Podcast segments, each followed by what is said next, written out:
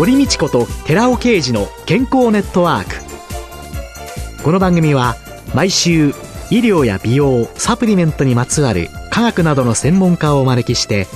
私たちの健康のために役に立つお話を伺う健康生活応援番組です。包摂体サプリメントと MGO マヌカハニーで健康な毎日をお届けするコサナの提供でお送りします。コサナの商品をお求めの際はフリーダイヤル0120-496-537までぜひお電話ください。体の節々が気になりだしたらコラーゲン、グルコサミンを配合した環状オリゴ糖の力シクロカプセル化スムースアップ。お得な定期購入もご準備しております。ご購入は、コサナのフリーダイヤル0120-496-537専任スタッフが商品に関するお問い合わせ、ご質問にもお答えいたします。コサナのフリーダイヤル0120-496-537 0120-496-537皆様のお電話をお待ちしています。こんにちは、堀道子です。今月は、顔ヘルスケア研究所室長の矢野義隆さんをゲストに迎えて、歯磨きと健康をテーマにお送りしています。歯周病っていうんですかね、歯茎が腫れたり血が出ることっていうのがあるんですけれども。歯茎の病気でこう2種類ある。歯肉炎と、あと歯周炎って聞いたことありますか？歯周炎、まあイコール歯槽膿漏のこと。で、歯茎の病気には歯肉炎と、こう2つの病気の総称をこう歯周病と歯肉炎っていうのは、あの言葉の通り、はい、歯茎の炎症が起きた、まあ、腫れとか、歯茎から血が出るとか、まあ、歯茎が炎症を起こした状態歯茎の炎症が歯肉炎。歯肉炎。はい。で、こう、歯周炎っていうと、また、あの、言葉として歯の周りとなるんですけども、はい、これは、あの、実はですね、歯茎のこう構造には、まあ、我々がこう、パッと見るときはピンク色のお肉しか見えないと思うんですけども、あの中にはこう歯を支えるために、まあ、いわゆる顎の骨っていうんですかね。まあ、歯槽骨っていうんですけども、はい、まあ、この歯を支えるこう骨が、その中に入ってるんですね。はいはい、歯肉炎はその周りのこうピンク色で囲っている歯茎の炎症なんですけども、これ歯周炎っていうのは、その中にある歯を支えてる骨、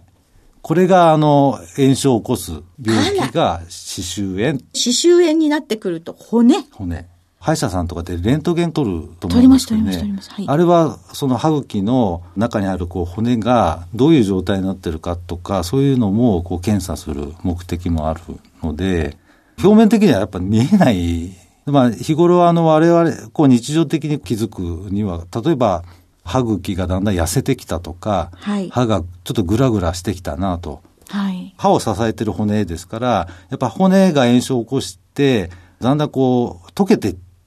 しまうと、やっぱ歯をこう支えている力が弱くなってしまうので、やっぱグラグラしたり、骨が溶けてしまうと、それとともに歯茎も一緒にこう下がっていっちゃうので、最近なんか歯が長くなってきたなとか、あれは歯茎の中の骨が炎症を起こして、溶けていってしまってる。自覚症状的なものっていうのは、歯周炎になってくると歯がちょっと伸びたかなっていう感じとか、グラグラとか。はい、歯肉炎は赤くて痛い。そうですね。あの、歯を磨くとこう、歯茎から血が出るとか、昔あの、リンゴかじると歯茎から血が出ませんかってあったと思うんですけども、あれはもう歯茎の炎症ですから、まあ、歯肉炎。若い人は知らないんでしょうね、知らない。歯肉炎から歯周そうですね。そう、歯肉炎がそのまま放っておくと、はい、だんだん炎症が歯茎から今度は骨へ移っていって、骨の炎症を起こしたのが歯周炎になるので、まあ、歯肉炎からこうだんだん歯周炎に進行していくと。歯周炎っていうのは、なかなかね、あの、一般の人のお耳に、どちらかというと、思想のろという言葉の方が、馴染みが、まあ、馴染みがあるかもある言葉かもしれませんよね。そうすると、まあ、歯周炎歯周病、それを歯槽膿漏と置き換えますと、歯槽膿漏というのは、じゃあ歯磨きで予防できる。歯肉炎も歯周炎もですね、結局原因は何かっていうと、口の中にいる菌がまあ原因。歯周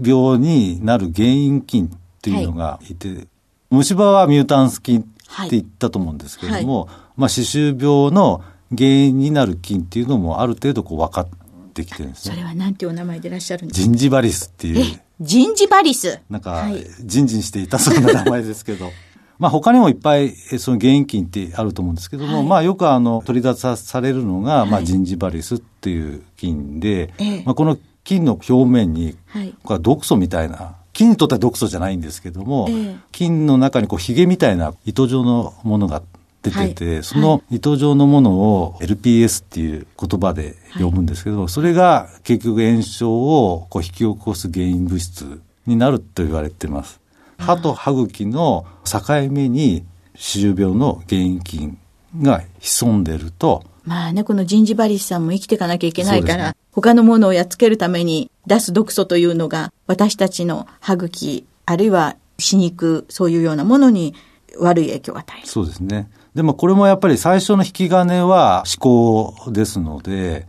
やっぱ歯と歯茎の隙間にこう思考が溜まって、それが磨き残しちゃうと、だんだんだんだんジンジバレスとかそういう悪い菌が こう繁殖しやすい環境になって、まあそれが歯茎に炎症を引き起こすと。第1回目でしたかね、歯ブラシの太さっていうのが0.2ミリ。だから届かないから、はい、砕ける顆粒を歯磨き粉の中に、ペーストの中に入れてますよっていうのを伺ったんですけれども、そういうもの以外に何か？歯と歯の隙間も非常にやっぱ狭いところなので、はいえ。ー、まあそれとあと非常に歯茎は歯と違って、まあ柔らかいというかデリケートな部分ですから、はいはいはい、本当はあのこうしっかり磨いてはいただきたいんですけども、はい、やっぱそういったデリケートな部分にゴシゴシっていうよりは、やっぱり毛先の細い歯ブラシで丁寧に磨いていただくと歯と歯の隙間に入りやすいような設計になってますんで、毛先の細いタイプを使うのが、まあ一番歯周病予防のためには効果的な、まあ汚れ、歯垢とか菌を除去するという意味では効果的かなと思ってます。はあ、今までね、歯磨きのペーストの話をいろいろ伺ってきたわけですけれども、それをつけて磨く方のブラシ。いや、ここにあのちょっと歯ブラシがいろいろあるのですが、普通歯ブラシ山形だとかビトインだいろんなのがありますけれども、これ真ん中が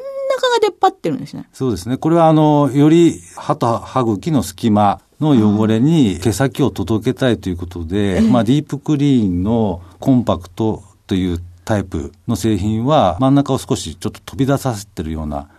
形で、ただこう自然とこう当てただけでも歯と歯茎の隙間に毛先が届きやすい工夫が本当に細いですね。こういうその歯ブラシも研究されてるっていうことなんですね。はい、で、手の甲をこうなぜてみますと、結構硬さ、弾力あるんですね。そうですね。もっとね、フェイスブラシみたいな、ものすごい細いので、ふにーってなるのかなと思ったら、結構硬くて、でもなおかつ細い。そうじゃなきゃ取れませんよね、そうですね。まあこれはあの、ただ毛先が細いだけではなくて、ええ、毛が植わってる束一個一個にもやっぱり工夫してあるんですね。で、これ普通の歯ブラシ見ると、毛の束の大きさがやっぱ全然違う。や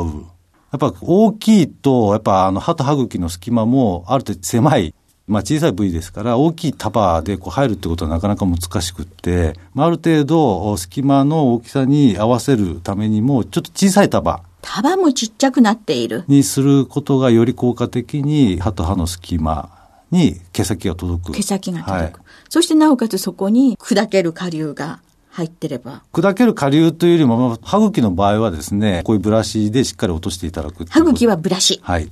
いやね、皆さん、どうぞどっか店頭に行かれて、ディープグリーンなんていうのを一度ご覧になってみてください。いかに違うかわかりますよ。もうめちゃくちゃ細いし、狭いし、これもずっと研究されて、そういう成果がこういう商品の中に生きてくるということなんですね。まあ当然あの歯ブラシで汚れを取っていただくっていうこともポイントなんですけども、はい、まあある程度歯茎が血が出たり炎症を起こしている、はいはい、まあ、こういったあの炎症を予防するために、はい、まあ歯磨き剤の中に抗炎症剤、炎症を抑える成分が入っている。まあそういったものも選んでいただきたいということもありますし。あ、もう今ね、足肉炎なんかなってる、ちょっと歯茎から血が出るよというような方は、炎症を抑える成分、その他には何が入ってるんですか？まあ、あと歯茎の血行を良くすると。はい。まあ、これはあの、ある程度炎症を早くこう改善するためには、はい、まあ、血行を促進して、はい、まあ、抵抗力をつけるわけではないんですけども、うん、まあ、体の方もやっぱある程度こう強くしなきゃいけないと。いうことで、まあ、血行促進をするような、まあ、ビタミン E だとか、まあ、そういった成分入ってるものとかも選んでいただく方が、まあ、より効果的だと思います。はい。じゃあ、炎症を抑えるものとか、血行を改善するビタミン E トコフェロールみたいなものが入ってるような、はい、そんな歯磨きペーストと、細かいのと、えー、で、実際にその歯周病とか歯槽膿漏ってなってくると、口の中の状態が悪いっていうことだけじゃなくて、全身の疾患にこういうものが影響してくるってよく言われるんですけど、ね。はい、どうなんですかね、このあたり。これも、まあ最近いろいろと言われてきてまして、歯周病のさっき原因のジンジバリスっていう菌があったと思うんですけども、はい、あれがですね、口の中から血液を通して、全身にその毒素が回って、例えばそれが膵臓とか肝臓にその毒素で炎症を起こすと糖尿病とかあとはその心臓に行くと心筋梗塞とか動脈硬化とかっていうふうに、まあ、歯周病関係がありますよって言われてるのは、その毒素がいろんな臓器の部位に行って、まあ、炎症を起こしてしまうと。だから歯周病の菌が原因だっていうふうに言われてるんですね。ということは、歯槽膿漏の予防っていうのは、全身的な疾患のまあ予防にもつながっていくと。口ケアっていうのが本当に大切だっていうことなんですかね。こういうような研究の成果っていうんですかね。一般にはね、ドラッグストアだとか、いろんなところに行けば、歯ブラシは山のように売ってるし、歯磨きのペーストも山のようにあるし、洗香剤もバーってあるし、でも選ぶヒントとか、うん、選ぶポイントとか、あるいは薬局に勤めてる人たちだったとね、何をどうお勧めしたらいいのって、みんなが勝手に情報なしで選んでるっていうところがあるように思うんですね。で、テレビの CM で知った商標名っていうかね、そういうものだけじゃなくて、ここがポイントよって選んでいただくときの思想濃漏の予防にポイントっていうのを最後にまとめていただいてもいいですか、ね、まあ、まずあの思想濃漏を予防するポイントっていうのは、まあ、その原因が歯と歯の隙間の汚れ、思考の中にジンジバレスみたいな菌がいる。まあ、それを基本は除去するということですから、まずあの歯ブラシをちゃんと合った歯ブラシを選んでいただくと。歯槽膿漏をこう防ぎたいというふうに、まあ、歯ブラシを買いに行った場合には、なるべく毛先の細いタイプ。あの、よく硬めですか？柔らかめですか？で選ぶんですけれども、毛先が細いの。かつ、効率的に除去しやすいように、ある程度こう毛先の段差があるような工夫がされている、まあ、こうディープクリームのコンパクト、スリムがまあおすすめなんですけども、まあ、こういった自然に歯と歯茎の隙間の汚れを取りやすい工夫されているものをまあ選んでいただいた方がまずいいかなと。チンジバリスが潜む歯と歯茎の間に優しく届く細い、そして設計された届きやすい形のものを選ぶというのが、一つポイントですね。ポイント、はい、ということですね。どうもありがとうございました。今週のゲストは、顔ヘルスケア研究所室長の矢野義孝さんでした。来週もよろしくお願いします。続いて、寺尾刑事の研究者コラムのコーナーです。お話は、小佐奈社長で神戸大学医学部客員教授の寺尾啓二さんです。こんにちは、寺尾啓二です。今週は先週に引き続き、唾液分泌量を改善して歯周病と糖尿病を予防するコエンザイム9点というタイトルでお話しさせていただきます。今回紹介する論文は鶴見大学両らのグループの研究報告です。なお、この論文は2011年にクリニカルバイオケミストリーという学術論文に唾液分泌におけるコエンザミ9点の効果っていうタイトルで発表されたものです。ドライマウスは唾液分泌の減少に関連した症状なんですけども、加齢とともに年齢が増すとともにドライマウスになるケースが多い。この研究ではドライマウス患者31名ドライマウスではない健常者33名の計64名を対象にしまして、それを2群に分け、プラセボ群と、それから高級点を摂取する群、それぞれ24名、42名に分け、1ヶ月間、最近話題の還元型コエンザミ9点、ユビキノールって言いますけども、と、それから通常のコエンザミ9点、酸化型です。これユビキノンって言います。この2種類のコエンザミ9点を1日に100ミリずつ投与して唾液分泌量を測り、それで唾液中の高級点量も一緒に測って検討したんです。ここでドライマウス患者の唾液分泌量なんですけども、0.7g、2分間に 0.7g です。健常差が 3g から 4g2 分間において出ているというところからすると、随分と少ないですね。口の中は本当にドライの状態って言っていいと思います。この検討結果、ユビキノール摂取群、つまり還元型9点摂取群も酸化型コエンザム9点、ユビキノン摂取群もいずれも唾液量は優位に改善します。唾液中の高級点も優位に増加したということが分かりました。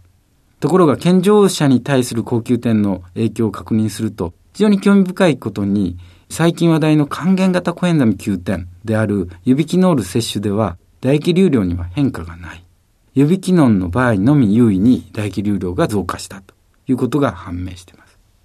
このように経口摂取した高級点は唾液腺において何が行われている？高級点は ATP、つまりエネルギーを産生するわけです。で、エネルギー代謝が活発になることによって、酸化ストレスによって損傷した唾液腺を抗酸化能で発揮することによって整えて、結果、その唾液分泌機能を改善すると考えられているわけです。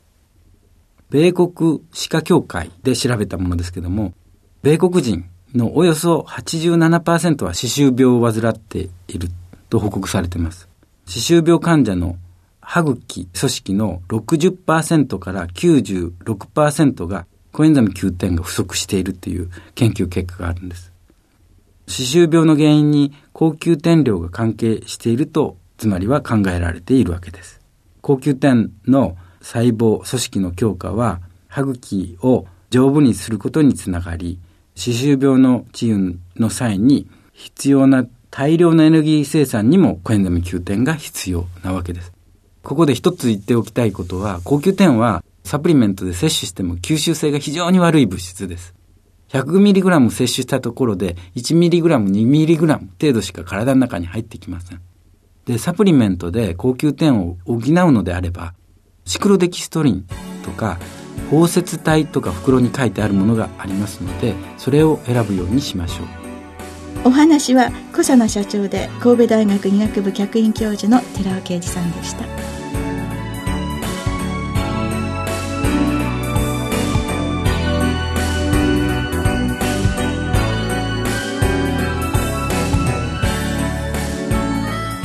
ここでコサナから番組お聞きの皆様へプレゼントのお知らせです。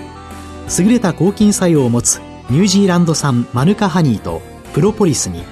マヌカの葉から抽出した抗炎症成分であるマヌカオイルを配合した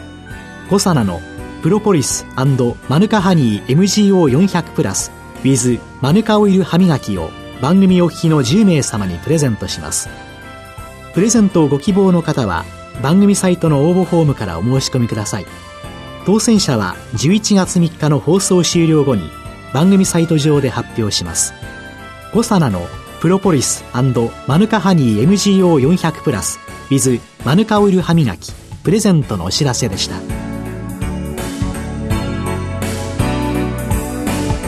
堀道子と寺尾啓二の健康ネットワーク。この番組は包摂体サプリメントと MGO マヌカハニーで健康な毎日をお届けするコサナの提供でお送りしました。